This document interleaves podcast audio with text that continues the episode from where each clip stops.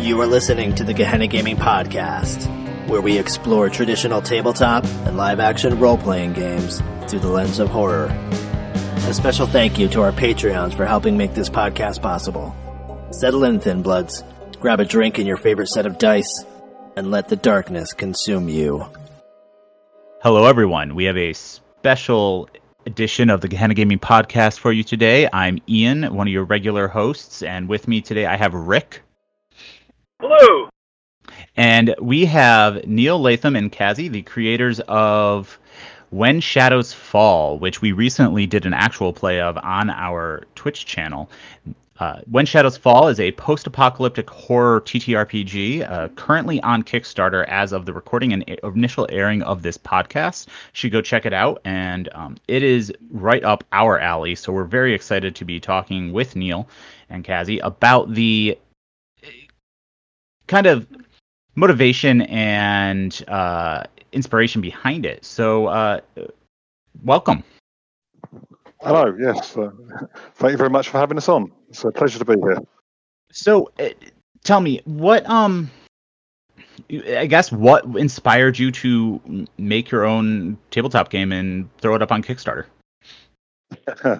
um...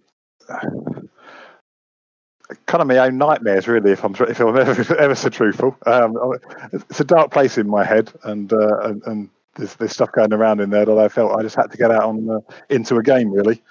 Um, originally, the the idea for the game was actually uh, it was going to be a post-apocalyptic alien horror game, um, and then it kind of sort of morphed from there, really, um, and ended up becoming more about a supernatural horror. Um, but yeah, I just. I was trying to use other systems for it. That never really seemed to work.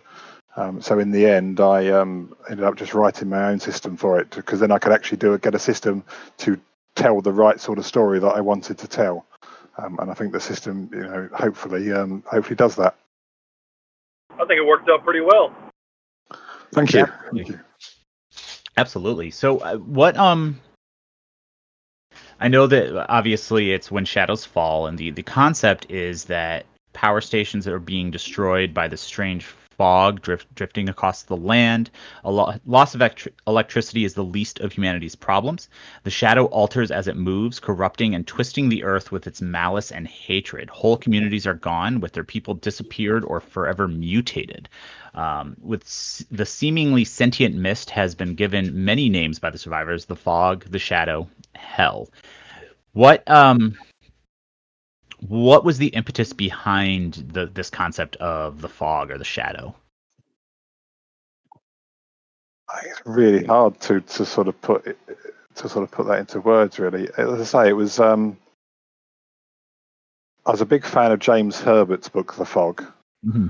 Um And actually, somebody recently said that uh, Stephen King's The Mist is, is sort of similar. And I hadn't actually even read or seen the film when I started developing the game. um, I have since watched the film um, and can see some similarities, but lucky enough, my game is, is completely different.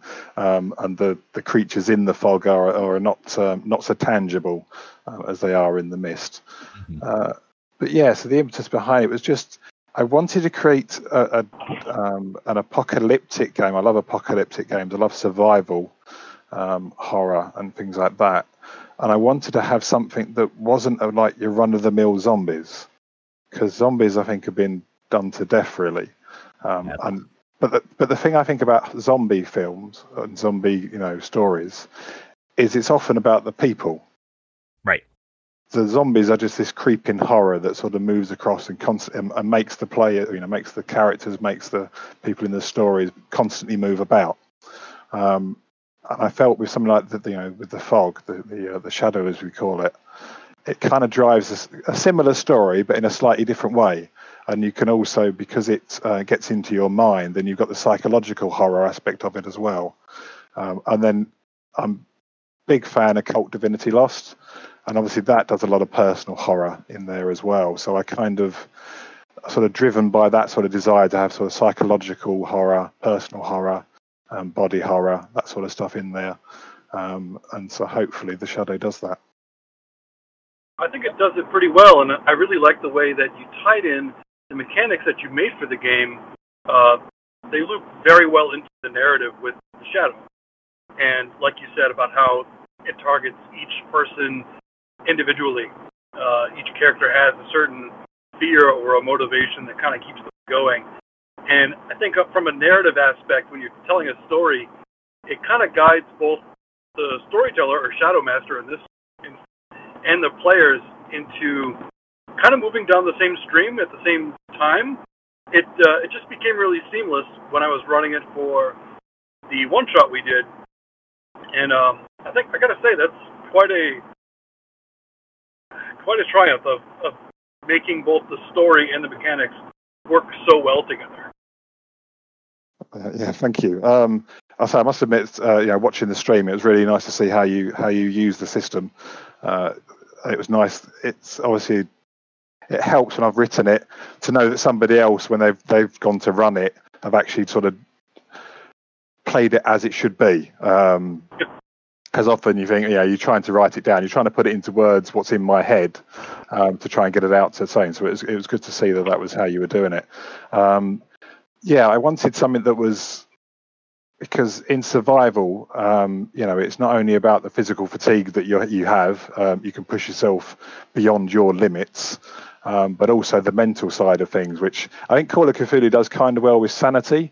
Um, but again, it didn't quite fit for how I wanted um, things to work for me, um, for, for When Shadows Fall. So I ended up, it took many iterations. I can't even tell you how many iterations, we're about three or four maybe, but to try and get the mental fatigue and the physical fatigue to work exactly how I wanted them to work. Um, originally, it was going to be a, a separate um, stat thing that somebody put point you put points into, um, and in the end, it ended up becoming a derived stat, so that you know you can't just waste your intelligence and your willpower um, because you know your mental fatigue is driven from that. Uh, So yeah, so but hopefully that does what it needs to do um, for the players, and then yeah, with the fear and motivation. Um, again, I'd wanted things that, that can, because horror, for me, you don't tell a horror story, you tell a story with horror elements in it. Right. Um, so you right. drive it from people's fears. Like um, if I wake up in the middle of the night um, and I see a spider on the wall, that doesn't bother me. But if somebody else that's frightened of spiders sees a spider on the wall, that's going to drive them, to, you know, drive them to the brink, isn't it? Um, they're going to be far more scared. So you, you take, you know, people's fears and you you twist them against them, um, you know, using consent, obviously, um, and, and you, you know, you use that to drive the story. And then hopefully, yeah, things like motivations. You have to put things in the game that makes the players want to engage in the story. Um, so if you have motive, you know, each character has its own motivation, um, then hopefully you can use that as well to try and push the story along the avenues that, uh, that the Shadow Master and the players want to go down.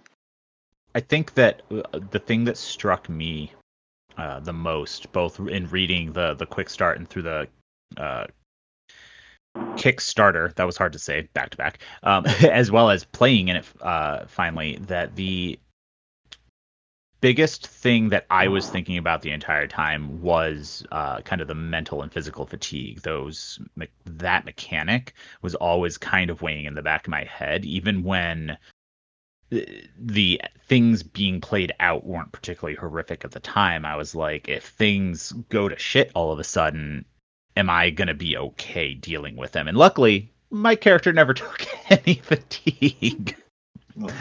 Which I'm not sure how I managed that, but um, you ran away a lot. I did run away a lot. That that was I was like hmm, that's, that's the character. Key. I think that's the key. I think there's a lot. Of, there's a lot of things in, in horror games when you know you get that D and D mindset of we have to kill the big bad, we have to kill it and take all its stuff. Um, and I I get bored of that. I get bored of, oh, yeah. of combat systems that go on for ages and ages and ages. Um, I'm a, I'm a big uh, Warhammer Fantasy Roleplay fan. I quite like with their fourth edition with the opposed rolls. It mm-hmm. can make it quite quick. um, it makes that uh, you know it makes the thing quite quick uh, with the combat. Once it gets more than three or four rounds, I get I get kind of bored. Um, so maybe it shows that I'm primarily a Call of Cthulhu keeper. That's, yeah, so I've I've run a bit of Call of Cthulhu, and I yeah I enjoy playing as well. And that yeah that sort of thing, especially if you if you've seen um, Cthulhu Dark, um, where pretty much in that it's if you come against the big bad, you're dead. Yep, you, you run away. Yep. That's it. So you have to constantly move away from it. And mm-hmm. I kind of want a similar thing there, but I wanted people to be able to to push their characters. Um, so you can use the physical fatigue to um, you know to push your character beyond what it you know what it should be capable of. But then yeah, you are weighing it. It's it's a currency. Yep. You are thinking about it. You're trying to weigh it up, and you know, are you going to be able to push yourself here? Should you push yourself here, or just allow yourself to fail? Um, and I like how you separated both the mental and the physical mm-hmm. uh, currencies for that. I think that it was important because you are going to be holding on to one or the other, depending on your play style, more than maybe someone else. Uh, someone who has a fear going on that seems to be persistent might try to hoard their mental fatigue, and because um, they know that they're really just going to have these stressful, scary situations around them until they escape. Whereas, you know, they might be playing fast and loose with their physical, and like, yeah, I, I jumped over that fence. I'm going to take damage. That's fine. I need to get away from this to save my mental fatigue. You know, it's uh, it's interesting how that kind of works out. The thing that I struck me, and we talk about this a lot on our both our Twitch stream and our podcast, is um, one of the things they changed with the fifth edition of Vampire the Masquerade was moving from a resource to kind of a risk management system. And I think the thing I like is that this marries the two really well. You have this currency, but the more you stretch it, the more risk you're taking just inherently as you move forward in the game. And I really like that. Uh, yes, yeah. I mean, it's your it's your buffer. So, so you know, everybody's got five wounds. Everybody's got five mental wounds. Uh, you know, five physical wounds. But then, yeah, your physical fatigue, your mental fatigue is your buffer to that area. Um, so it's yeah, how much do you use it? Um, and and also, quite early on, I decided that um, when you're doing physical things, you could also use your mental fatigue to buy down. Uh, you know, to get yourself the, the greatest successes for physical stuff. Um, and that's kind of a case of, you know, mind over matter. Because even when your body is physically exhausted, sometimes you find that you can, you know, your brain can get you to, to push yourself beyond the limit. Um, so I had that being able to use that as well. I'm very familiar with marathoning, marching, kind of just moving, for, forcing your one foot in front of the other. So I can appreciate that. So, uh, jumping over, uh, I want to congrat. First off, congratulate you. The Kickstarter's uh, funded almost three hundred percent of its goal, which is pretty fantastic. Um, what what made you decide to go with the Kickstarter and kind of do this self uh, self publishing? Because you're kind of managing everything yourself, which is admirable. Uh, I know that you probably could have pr- approached a variety of publishers about this. Um, what made you decide to go with that route? Yeah, that was comfortable to me. Um, I. experience um, in publishing through a, a pagan uh, non, not-for-profit organisation that I'm part of. So I have contacts in publishing, et cetera. So, um, and I kind of pushed Neil to do the Kickstarter because I knew it was good, but trying to convince him that it was good was um, a different thing. So um, I kind of, I... we were actually playing a Warhammer um, game with a group of friends, and um, I basically outed him in front of his friends and made him pick a date that we would launch the Kickstarter and forced him to stick with it and went from there, really. Well, I approve, first off. Secondly, um, uh, well, you did a fantastic job with it, I will say. Um, running, managing a Kickstarter is challenging, uh, even for companies uh, with dedicated people to do it. So kudos. Yeah, it's... Yeah, it's um, hard work trying to trying to sort of manage it, make sure that you're getting the message out there on everything, um, as well as also trying to um, sort of put the finishing touches to writing it as well. So it's um, yeah, it's been hard work, but um, seeing the numbers go up and see it, uh, you know, it looks like we're going to get the funding. It's um, it's very re- rewarding. Yeah, it's been fortunate because I have a marketing and sales background as well. I've been able to kind of lean on that a bit. So it's um, mm-hmm. it's been quite handy, really. Very nice. Um, related to the Kickstarter specifically, uh, you have a, you know, a variety of goals for with hardback editions, dice, um, for some of the stretch goals and things like that. What what do you anticipate um, kind of the turnaround being, since you are approximately eight days out, about a week uh, as of the date of this recording? Do you plan on do you do you anticipate being able to get moving very quickly on it, or do you think, um, particularly with the state of the world as it is right now, that it's going to be a challenge getting it printed and out to backers? Uh, so printing's not a problem. Whenever it's ready, we have um, their local publishers to us, um, and they are basically ready to go. Um, dice as well is not a problem. Um, the pouches are actually being made by uh, a company I run. Um, so it's uh, most of that is kind of covered in itself. I think the whole thing really is getting what Neil calls his word vomit onto paper for our editor to then fix, and that's about it, really. Well, geez, I think everyone needs a Kazzy in their corner, and uh, yeah, you might even make an entire career of uh, doing that professionally for people that just love to uh, make little scenarios. Uh, do you know what? It's actually been a lot of fun. More fun than I anticipated. I mean, I'm nervous for him, but uh, in a good way, which is a new experience for me. Very nice. Um, and then the last thing I wanted to touch on regarding the Kickstarter is the art. Um, obviously, the art that you have up is all by Chris Cold, um, and the art's fantastic. How did you connect with Chris Cold, and where did uh, how does that how did that work? Uh, so I um, I found Chris Cold on a, a website called ArtStation, um, mm-hmm. which is very very handy for finding uh, for finding artwork.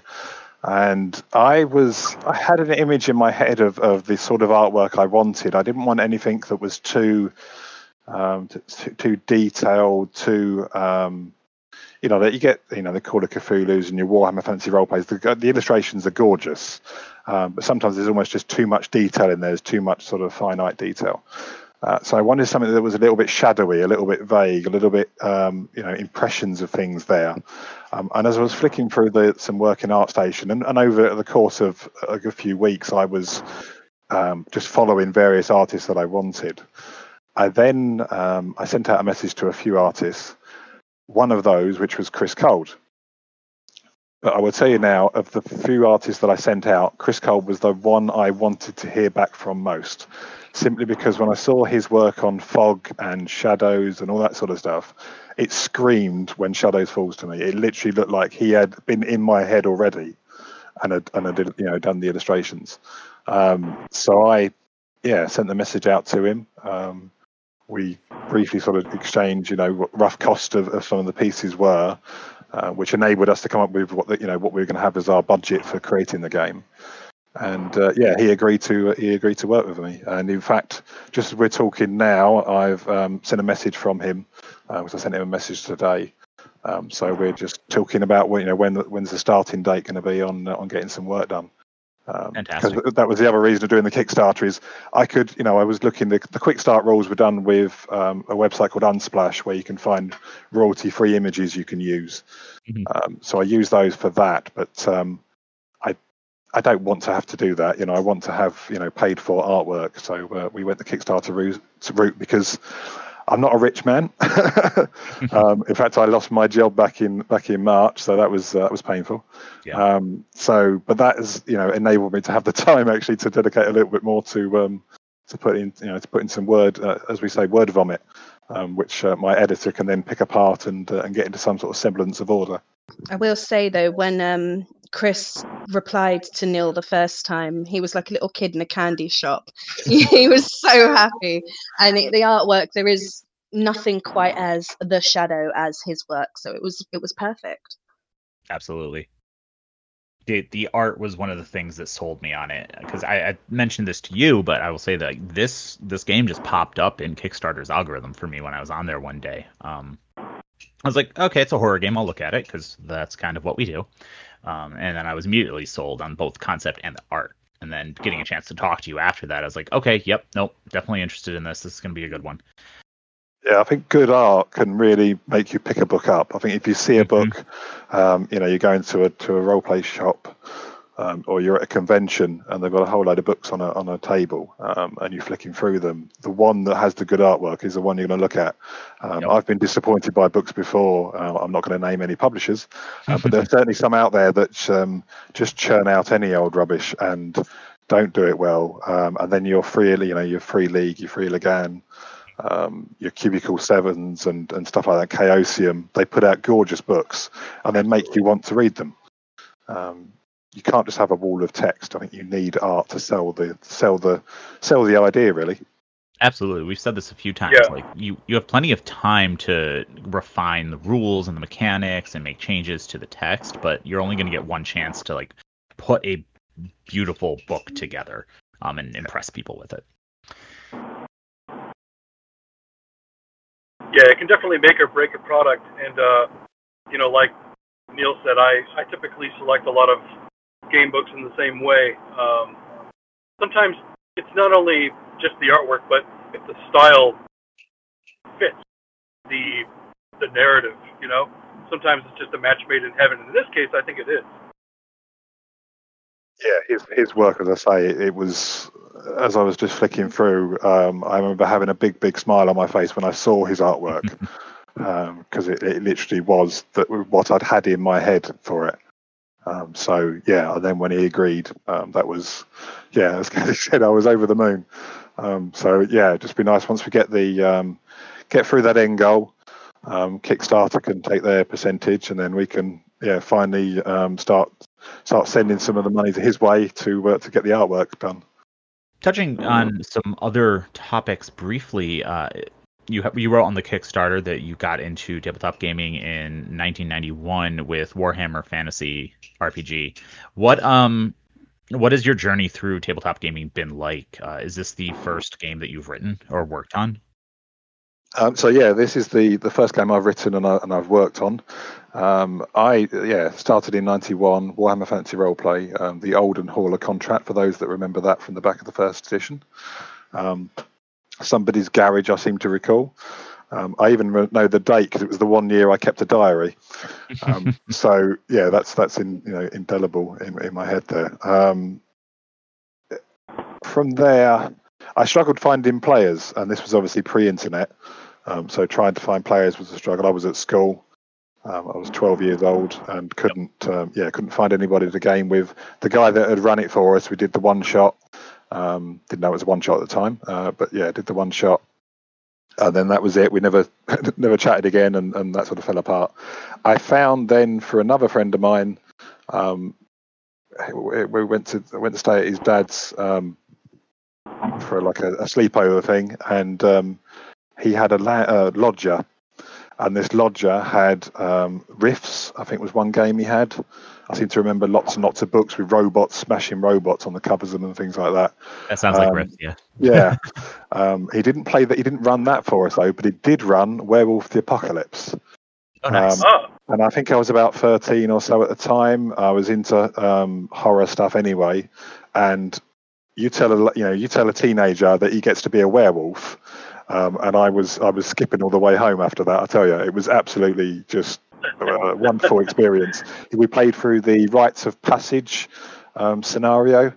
Um, so when I then that Christmas, I think I nagged my parents to death.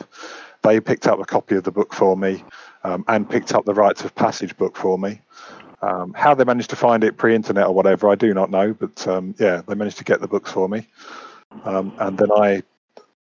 Yeah, read through those, and then the following year I managed to drag some players into it. So yeah, ran Werewolf the Apocalypse for about a year or so. School, you know, finished school. Um, through college, didn't um, didn't find any players. So I, I must admit, I went for a few years of not uh, not gaming. Um, but then in the early two thousands, I, I'd found another group, and we started playing Vampire the Masquerade. Um, and that was, again, they went the more horror, sort of body horror type aspect of it, because we were playing the Sabbat. Um, and it was, they weren't the greatest of players, um, so I only lasted probably a few months there. Um, I seem to remember one thing, they were literally treating a, uh, a drive-through Burger King as an opportunity to grab the cashier and pull them into the car to feed on them. Um, so that was the yeah that, that was what we were doing in that game. Um, that was my one take, you know, my one take home for that. Uh, and then found um, I moved to I was originally from Kent. Um, I moved to to the New Forest in Hampshire uh, with my then girlfriend, and found a local group um, that ran a convention down that way called Conception, which is quite a big convention in the south of England, and joined them, um, played lots of different systems, um, and started running games more and more, um, and then would also at the convention that they would run in, um, started running games there, um, and started running um, Supernatural, um, which you guys will no doubt know of. Um, But started running it, yeah, started running it U K based. Um, so rather than having access to all the guns that the Winchester boys would have in the back of their trunk, um, um, yeah, it was trying to defeat zombies with a baseball bat and some harsh words, uh, which I think makes for a little bit more, makes it more tense. Um, uh, you know, you can draw a little bit on Shaun of the Dead and stuff like that, but yeah, um, that's just yeah. what I was thinking of. One of my favorite movies. ah, I absolutely adore it. It's my one of my go-to movies. That I absolutely adore it. It is the legend of a movie. Uh, so yeah, so that was that was that. Ran Supernatural U K for many many years. Um, Dropped out of the. Um, I moved a, a good few times. I don't uh, play with those same people now, and um, mm-hmm. that's always the way. Uh, but luckily, with now sort of online play and stuff, you can play with anybody around the world, um, and, and see their faces, and uh, yeah, play that way. Absolutely. Yes, yeah, so that's my story. Yeah, that's just a wonderful thing. That's awesome. It's it's kind of funny. I, I've talked. I've spoken about this several times myself. I, that's similar to my path through games. I started with D and D. And then played werewolf, and then started playing vampire. um, yeah, I think that tends to be the divide as well between the um, between you guys in the U S and, and us in the U K. You've still got a lot of U K people, especially nowadays. They'll be starting with D and D, although hopefully fourth edition Warhammer will be changing that. Um, but you tend to get a lot of people in the States will be D and D. In the U K, there's quite a few people where Wolfrup is their is you know was their gateway drug uh, of choice. Which is fascinating. We have some some good friends we'll have to connect you with who are over there. Um, the Darker Days Radio crew are big Warhammer fans. We're actually playing. I play in a Warhammer forty K uh, Wrath and Glory game with them every other yeah, week. I caught, yeah, I caught a little bit of the stream the other day for that. So it was uh, yeah, it was enjoyable. Very nice. Must admit, I'm more of a uh, more of a fantasy roleplay fan than a forty K fan though. Nothing wrong so with do that. They have, do they have a current uh, fantasy version of the role-playing game for Warhammer as of yet? Yes. They do. Um, I think they have the, um, the sort of Age of Sigmar thing, isn't it? I think it's the more heroic um, end, which they've got the, the fantasy role-play for that. Um, but the tabletop stuff, I don't think they have so much of the war game for that anymore. Um, no, I kind of lost track, really, with all of that, um, to be honest. Um, I used to paint the miniatures. I never used to actually play the games. Um, I, it's yeah. a thing that most people. We know yeah. a lot of people who paint many minis and never use them. Yeah. yeah. Kazzy, what about you? Oh, my story is not nearly as intense. I have not been playing that long, actually. Neil... Um, got me into it. I so I've always been kind of a, a geeky, girly geeky sort of thing, but um, I thought T T R P G was a bit too geeky, but um, he wore me down with all of his podcasts, and eventually I agreed to to play a game with him, and that's it then. Now I'm obsessed. that's that's how it happens. But you get worn down. Yes. You play once and then you're hooked. Yeah, I mean, I, I, I introduced her to uh, to Wolfrup, um, obviously with the fourth edition though. So, but it, it feels like it's sort of yeah, sort of come full circle. I managed to introduce my other half to the game that started me off on it. Very nice. Um, so she's yeah, she's enjoying that, and um, yeah, and we did uh, When Shadows Fall the other day as well, which is she's not normally a horror person, um, So she was, yeah, getting quite scared with that. It was quite good. I mean, I don't even like Jaws, so this is he watches a horror movie when I'm not in the house. That's that's that's where I am yeah. with that. So I don't I don't do horror, but we've been listening to. Um, so he plays a cult game on a Tuesday night, so I've been listening to him play that, and then the Call of Cthulhu podcast thingies, mm-hmm. and yeah, yeah so there's, there's lots to do. I need I need to find my own group of friends that are no Neil though. Well, you can always post in our yeah post in our looking for group and see uh, what you can find on our I Discord. We'll have to, yeah. And we need more people like Neil to uh, to wear down non-believers and uh, just be persistent. That way, we can have more wonderful people like Kazzy uh, in the ranks here. Oh, he's very good at wearing you down. So jumping back over to When Shadows Fall, it, I, I want to ask, and you know, obviously this is a little bit of a loaded question since you just launched the Kickstarter, but uh, do you plan on producing more material for it once you release this core book? Funny thing is, Neil wasn't too keen on doing anything outside of the U K until you lot played it, and now he wants to do a U S source book. Yeah, so... Because it is one of those, you know, you write what you know. Uh, you know, I know the U K, but also because we're an island, it was. It, not really, I'm not going to say easier because it's still hard work, but it's we we have a finite timeline. If you imagine there's a shadow creeping across the land, um, there's only so much land it's got to go, um, and yep. quite quickly it's going to run out of land. Um, and you know, you can only go three hundred miles in one direction before you hit the sea.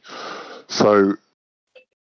Unless you're going north to south. Um, so it was having, you know, that was going to be it.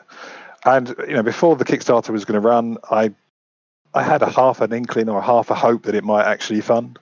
So I hadn't really thought beyond beyond that, to be honest. But now it's it's looking like it's, it's obviously going to be very successful. A lot of people are, um, you know, are quite passionate about it already, which is really, really good to hear. And obviously you guys seem to like it as well. So with that in mind, um, once we've got the core book out, so no work's going to be sort of, apart from maybe some sort of chats here and there to some people, um, once we've got the Kickstarter out, once we've got the books out to everybody, um, then it'll be a case of looking at, and it's probably going to be a U S source book. Um, yeah. I mean, we kind of thought, I think, at the beginning that it was going to be a U K niche base, but I think forty, about forty percent of our backers are actually American, so we're um, a lot more open to it uh, being out there now, because of course the shadow would be, and if you can enjoy that, then yeah. Yeah, and, it, and the, I mean, I made it sort of an isolation thing, so you know, as it become, it's come out, it's it's destroyed all the power, and then suddenly our ability to communicate anywhere else has gone. So you literally, you do not know what it's doing, and if it is in any other countries or whatever, there's no help coming. Uh, we are stuck on this island, and in fact, if did, you know, something like this did happen to the island, you can imagine, um, you know, they might be sort of sending jets over or whatever, see what's going on, but then no other country might not actually be willing to, to help out. Uh, it might just leave us to it. Um, and I wouldn't blame them, to be honest. Um, but yeah, so yeah, U S sourcebook. I think um, there's going to be the two scenarios that I'm chatting with uh, Max Bantelman uh, about. He's a he's a good mm-hmm. writer, um, so he's writing two scenarios with me. Um, we, we, well, he's, not with me. Um, he's writing them in sort of separate separation from me, uh, but with consultation on you know what the shadow is and all that sort of stuff. So he's he's getting sneaky peeks at the book as well. Um, And trying to come up with yeah, sort of a good couple of scenarios that are going to. The idea is that they're going to link in with a scenario that I'm going to write for the back of the core book. Um, so that'll be so people have those to run, but maybe maybe a scenario book further down the line. Um, but I think I think a U S source book, maybe a U S you know campaign or something. I don't know, um, but certainly a source book will be the, the first consideration. We'll be, be looking forward to that for sure. Oh yeah. Uh, And I and I think also certainly in this day and age as well, uh, you know, I will need to talk to U S writers because I'm not going to come up with you know um, my perception of, of the U S because that's going to be very different to somebody else's perception of the U S that actually lives and you know lives and works there. Um, I've been to the States in a good few times. I think the most times I've been on holiday, I've gone to the States. Um, I do enjoy there. Um, We're sorry. Fairly, yeah. um, yeah. Not. Yeah, it's it's an enjoyable country. I do love it. The people are great. Um, Trump, maybe not so much. Let's not let's not go there. Um, but yeah, so I think that's going to be the thing to do, and I think I'm going to have to talk to some writers over that way to um, to get it done properly. Because I think if you're going to do something, do it properly. Awesome. Um, so right. Maybe that will be a Kickstarter as well, because I wouldn't want to shortchange anybody. Um, I want people to have a good product, um, and if I'm going to expect somebody to write for it, I want them to be paid well for it. So yeah. Course. What um in an ideal world, obviously, uh with a three hundred percent backed core book, uh what what else would what other um supplements or materials would you ideally like to work on for When Shadows Fall? So what what's going to come out with the Kickstarter, or no no no no just in general, like if you if you we're able to focus on this one hundred percent. What, oh, okay. Where would you like to um, see it go in the future? Well, I, I would love to do a U K campaign. Um, so, uh, you know, like a three-parter or something, um, where it takes your character from the moment of the first power station going. Mm-hmm. Um, it takes you from that. So you get a slow burn. It takes you from that Um, to the to the end, um, because in I mean in the book there's going to be the timeline to the U K's demise, so it is only a finite amount of time before the U K is lost. Um, so I think a campaign that takes you from that beginning to that end, um, and how you survive through that, if you survive through that, I think would be would be very enjoyable.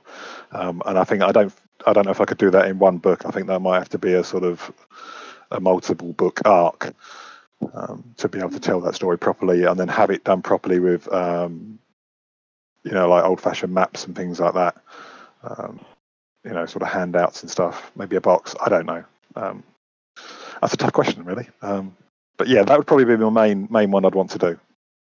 I mean, to be nice. fair, when we started Kickstarter, the only thing we wanted was to get this book out.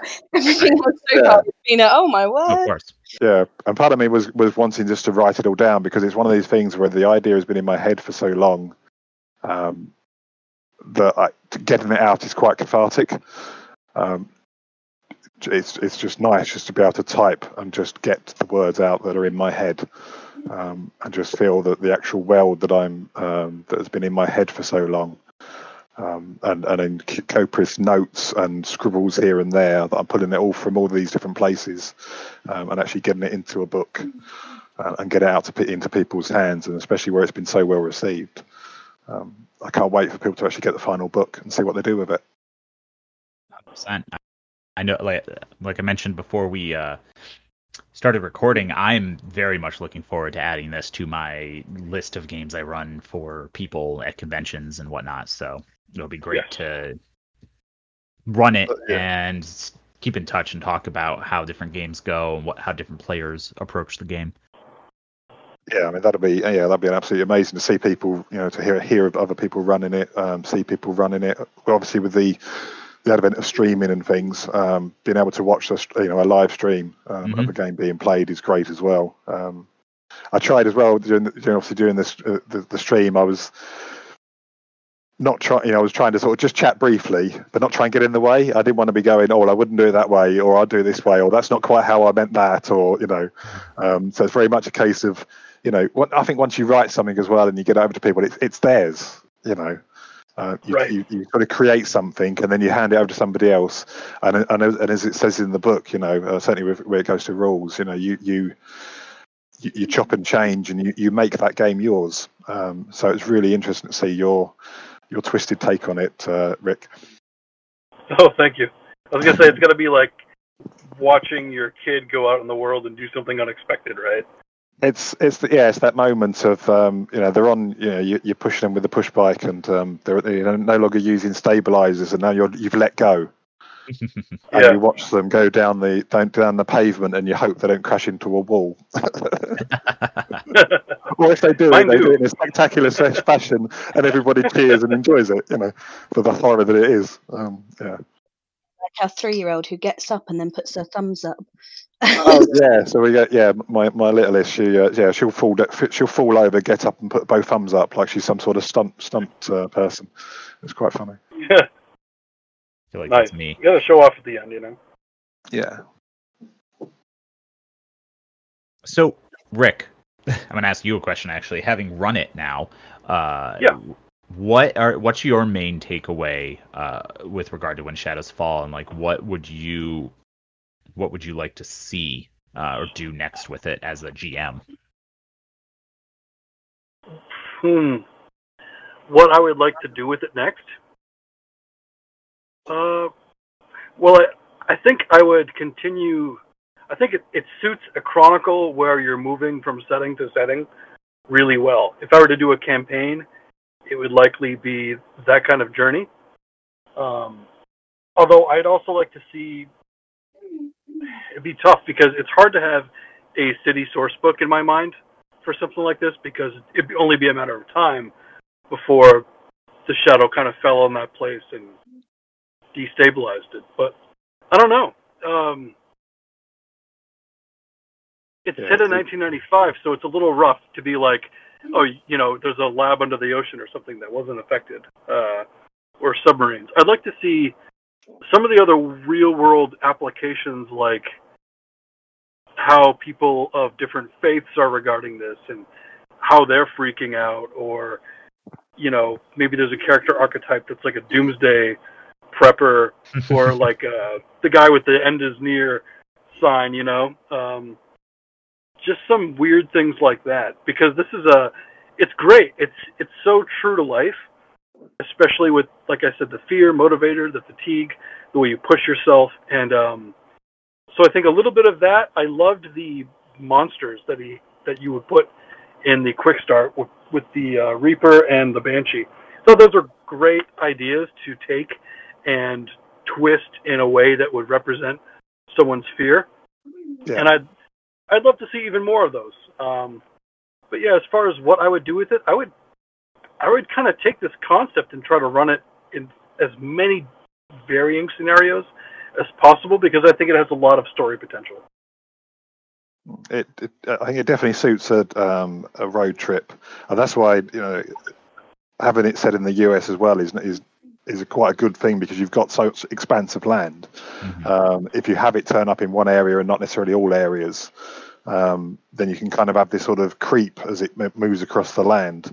Um, and then you're just constantly heading west or heading east or whatever direction, and just trying to keep keep one step ahead of it. Um, I think it works very well for that. I think with the current political landscape and our own frustrations, I would love to have a one-shot where survivors on a road trip show up somewhere and people do not believe anything they say about that there's a fog mm. or, or the shadow, that they just haven't seen it, they don't buy mm. it, like... These people come in and they're like, no, we've been to these places, and they just think you're full of crap. And yeah. It's kind of like the people we see nowadays who are not, oh, there's no pandemic, and then they get sick, you know? I I would love to see just a, a community of people that were so stubborn that they've just done nothing, you know? Yeah. I That's think that a would, very, yeah. Yeah, very plausible story. We're going to say the same thing, yeah. Yeah, and there's no reason why. I mean, I've said it. You know, I've said it in the nineties. Again, it's it's um, you know, it's right what you know, um, and it's it's a nostalgia thing. Um, I was a teenager then, um, so you know, sort of drawing all of that sort of stuff, and um, and that lack of technology. But then it's post-apocalyptic, so your technology is taken away from you anyway. Um, so there's no reason why you couldn't do it um, in the in the current climate. Um, and, and you have this thing where um, parts of the internet go down, obviously, as, as sections of the of the U S go down, or wherever you decide to set it, um, and then have it so that you know, there's sort of misinformation coming out, and people going, "Oh no, that's not that's not a thing. You don't need to, you, we don't need to worry about that," as they get swallowed by the shadow. Yeah, yeah I, I have think, a lot right. of love for um, like the nineteen twenties era, so I'd like to see it set back then and mm-hmm. see how you cope with it back in that time, because that'd be an entirely different scenario as well. Yeah, yeah. I mean, originally, um, well, in fact, that that that actually brings me to an idea that I had in my head that I never even told anybody, which was um, of having the fog the shadow was actually caused um, by World War One. Um, so the constant shelling um, in, you know, in, in France and in Belgium um, caused um, a, sort of cracks in the earth and the shadow to come up out of the ground, and that was originally going to be the shadow. Nice. Um, but then I shifted it to nineteen, yeah, shifted it to nineteen nineties. So yeah, um, maybe that could be a different, t- different timeline version of it. I could do. I don't know.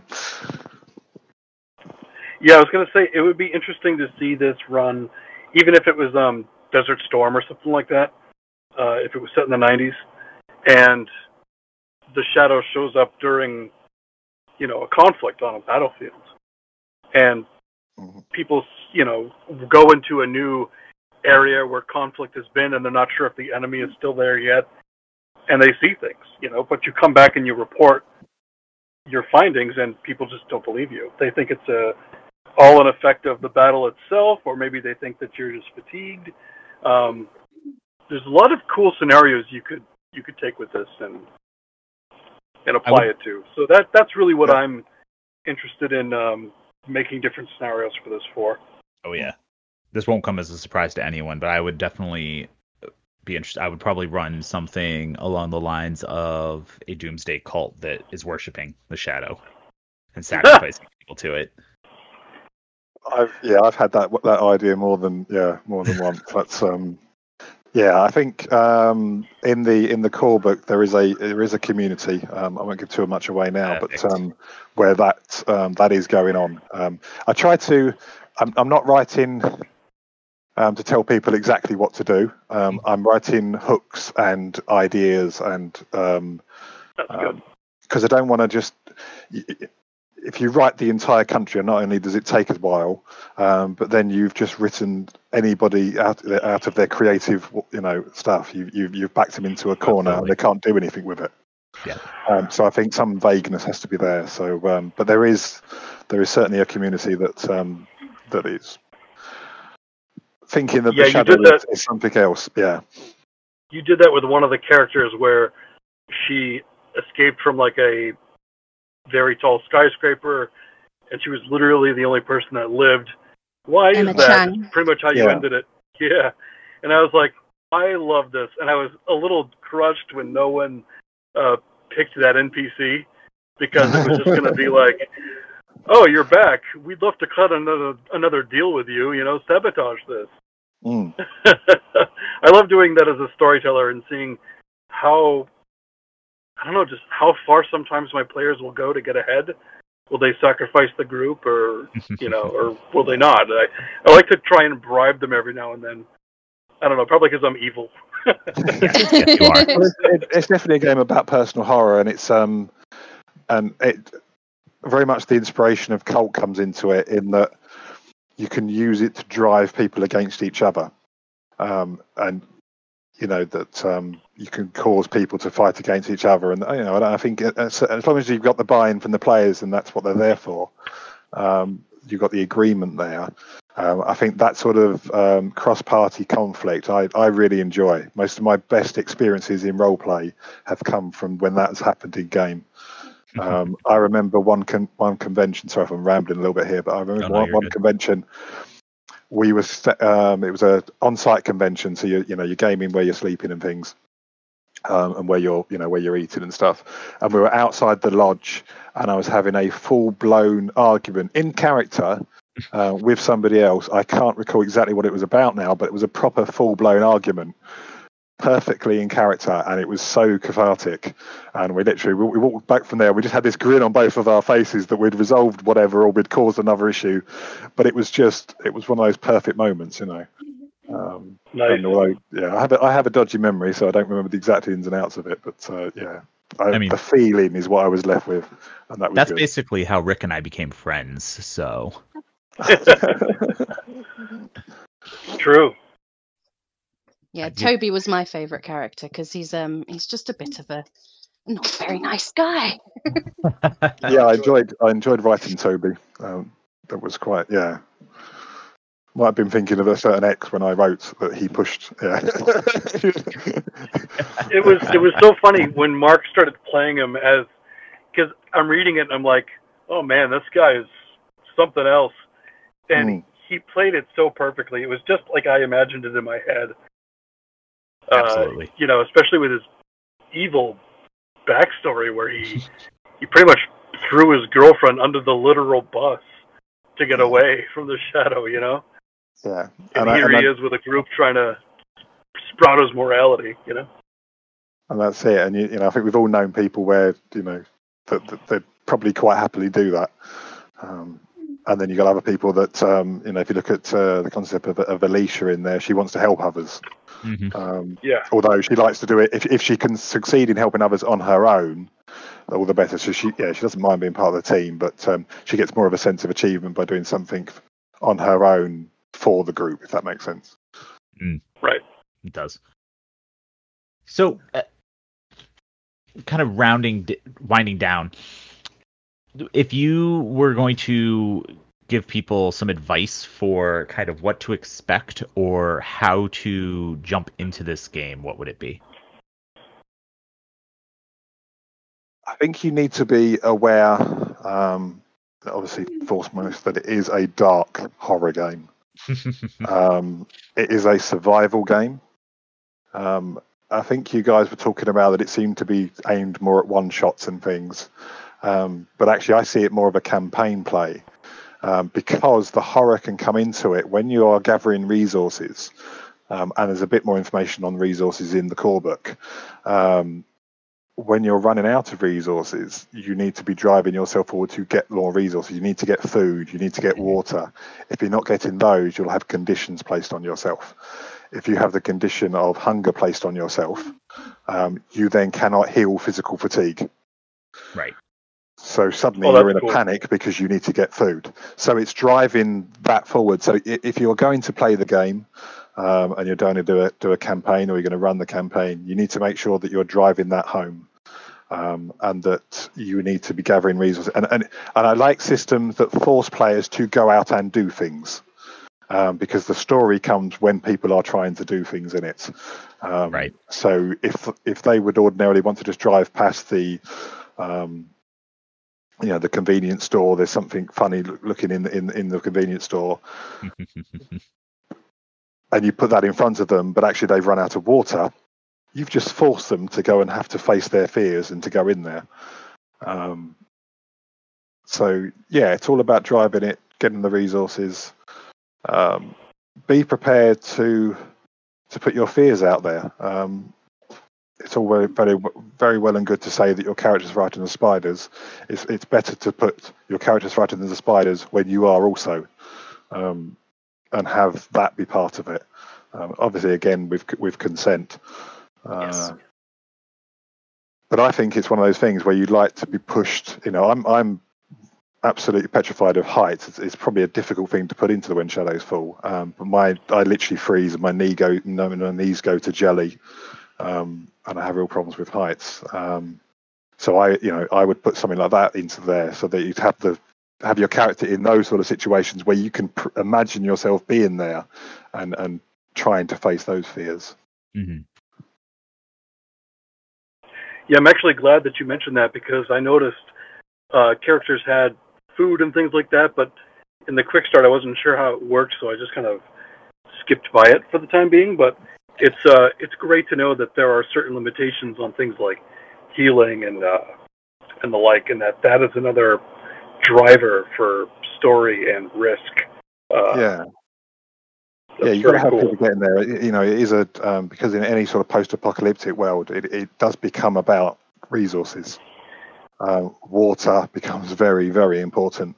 Um, um, petrol, obviously, ga- gasoline for you guys, uh, but yeah, petrol, um, diesel, stuff like that. Um, you need to gather that because you need to run um, generators if you need power. Although don't run them for too long because then. Um, a certain something will start coming after you. Um, so, yeah, it does become about um, yeah the gathering of resources.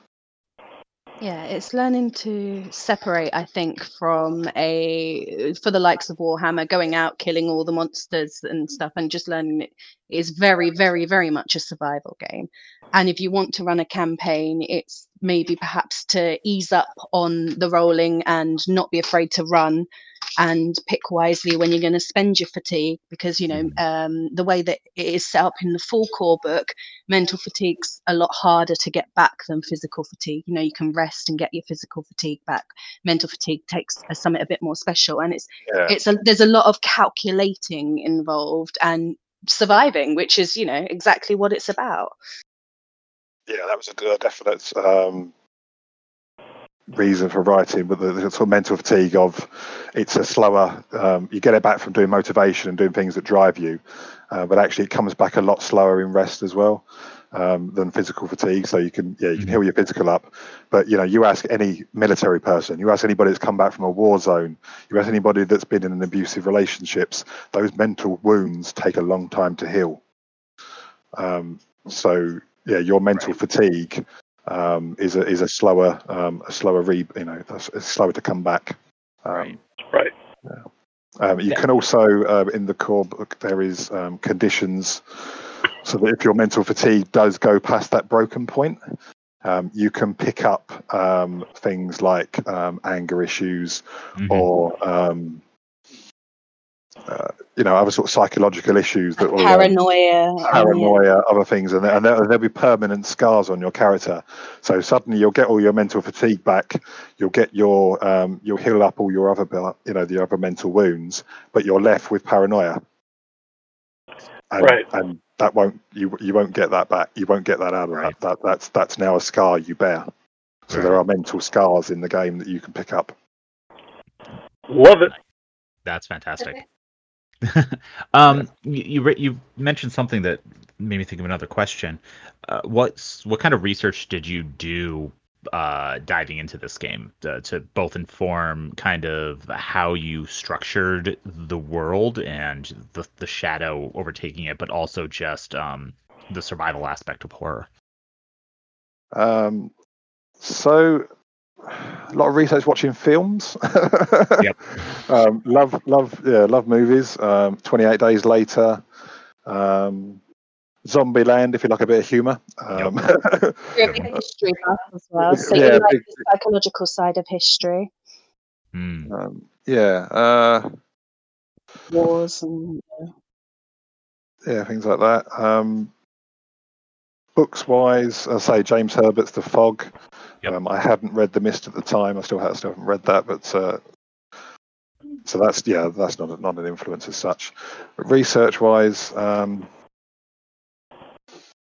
yeah, it's really just yeah movies. I mean, other other role-play games as well, um, because part of when the the actual sort of setting was starting to solidify itself, and I was starting to write my own system, I was still thinking maybe there is already a system out there that does it, and I can write this as a source book. Mm-hmm. Um, and then approach a, develop, you know, a developer of the system and say, you know, can I write a source book for your system? Um, but in the end, um, even when I was reading other systems, uh, things like Mutant Year Zero and stuff like that, I liked parts of the system, and other parts, although are absolutely fine and they work perfectly for those games they're telling, they, they didn't work for what I was trying to tell um, and for the story I, um, for the... Because you know, for for me, the dice system has to marry in with what you're trying to tell. Right. Um, right. So yeah, I mean, Cult Divinity Lost, um, you know, Mutant Year Zero, um, bits of Call of Cthulhu, um, and lots of yeah, lots of movies. Nice. Lots of dark movies, and, and and my own um, weirdness and twistedness that goes on in my head. So yeah, I mean, that's the most important piece. Mm-hmm. Not supposed to admit that, Neil. We do all the time. Uh, I think you know, part of it is when you get to get to get to my age, and, and I'm assuming you guys are around, sort of probably close to my age. Oh, yeah. um, you you get to the point when you're like, you have to just be true to yourself in the end, and you can't you can't hide it anymore. Yeah. So you know, just embrace it.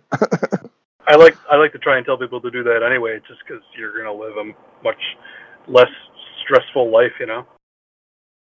Yeah, yeah, definitely. I used to. I can remember years and years ago, uh, people say, "What do you do? You know, what are your hobbies?" And I would never mention role-play games. Um, and then it got to a point when I was just like, "Why am I not telling people that I'm into this?" So I just ended up, I just say it, um, and it, you know, it's just embrace it, really. Yeah, and then you find more We're... people who are into it, you know, and you realise and they've all been hiding yeah. it. Yeah, you end up exactly. go, oh, yeah, we do that. And yeah, because yeah, they're, they're being quiet about it as well. So I would just shout it from the rooftops. And I'm, yeah, I'm very proud who I am now. So, yeah. It's, uh, it gets weird when people like start questioning you that it's on a resume. Like, like, what is this Gehenna thing? And we're like trying to explain it to non-nerds. And they're just like, okay. I was listening to your most recent podcast, actually, and you were talking about, uh, yeah, going for job interviews and things when it's mentioned. Um, yeah, so it's, it's yeah, I, I put that sort of stuff on, on those now because I think not only it, get, it might get a conversation going, um, but I'd like to think it wouldn't hold, you know, um, hold me back for a, a position. Um, mm-hmm. So it is on my C V. I mean, you work in I T, so most of them are kind of geeky anyway. It's true. Yeah. It's very true. Rick, any final questions? Um, I love this game, and I would love to write more of this game scenarios because it's so much fun. Uh, so I'm just super excited for the book to come out at this point. Absolutely. Thank you. Fantastic. So uh, obviously, we've mentioned that you can find this game as of the recording of this and the airing of it on Kickstarter. It's When Shadows Fall. But uh, where else can people find you online? Um, okay, so my um, my Twitter handle is at LususNaturi um, seven. That's uh, L U S U S N A T U R A E seven. Um, or um, or you could do the game uh, Twitter, which is yeah. Full R P G, which is yeah, considerably uh, easier. easier to remember. We'll put both on the show notes, probably, but yeah. Yeah, at Full R P G is probably a little bit better. Um, there is the obviously the Kickstarter When Shadows Fall. Um, there is a website, which is when shadows fall dot co dot U K, but it's a very sparse. There's just an image um, and coming to Kickstarter, so we need to do more with that. Uh, we're on Discord. Uh, yes, we're on uh, yeah, we're on Discord, so um, if you guys put that on the show notes as well, um, everybody's welcome. Uh, and we're always interested in feedback from the Quick Start rules. And if people are running it, please um, feedback um, uh, their thoughts. Um, Facebook. Yeah, we're on uh, yeah When Shadows Fall R P G on Facebook. And we have a group nice. on Facebook as well. Nice. A group and a page, yeah. Yes, yeah, there's the When Shadows Fall group. Sorry, see, I, I'm I'm I'm not the social one. This is uh, Kazzy's domain. Like you said earlier, everyone needs a Kazzy. He certainly does. There you go. Fantastic. So, well, uh, congratulations on the successful Kickstarter, since it's already past its goal, and uh, we're I know I backed it, and Thank we're you. we are very excited to get our hands on it once it's f- finalized. And hopefully, once it is, and you have something else in the works, we'll have you back on. Thank you very much. Fantastic. Thank you.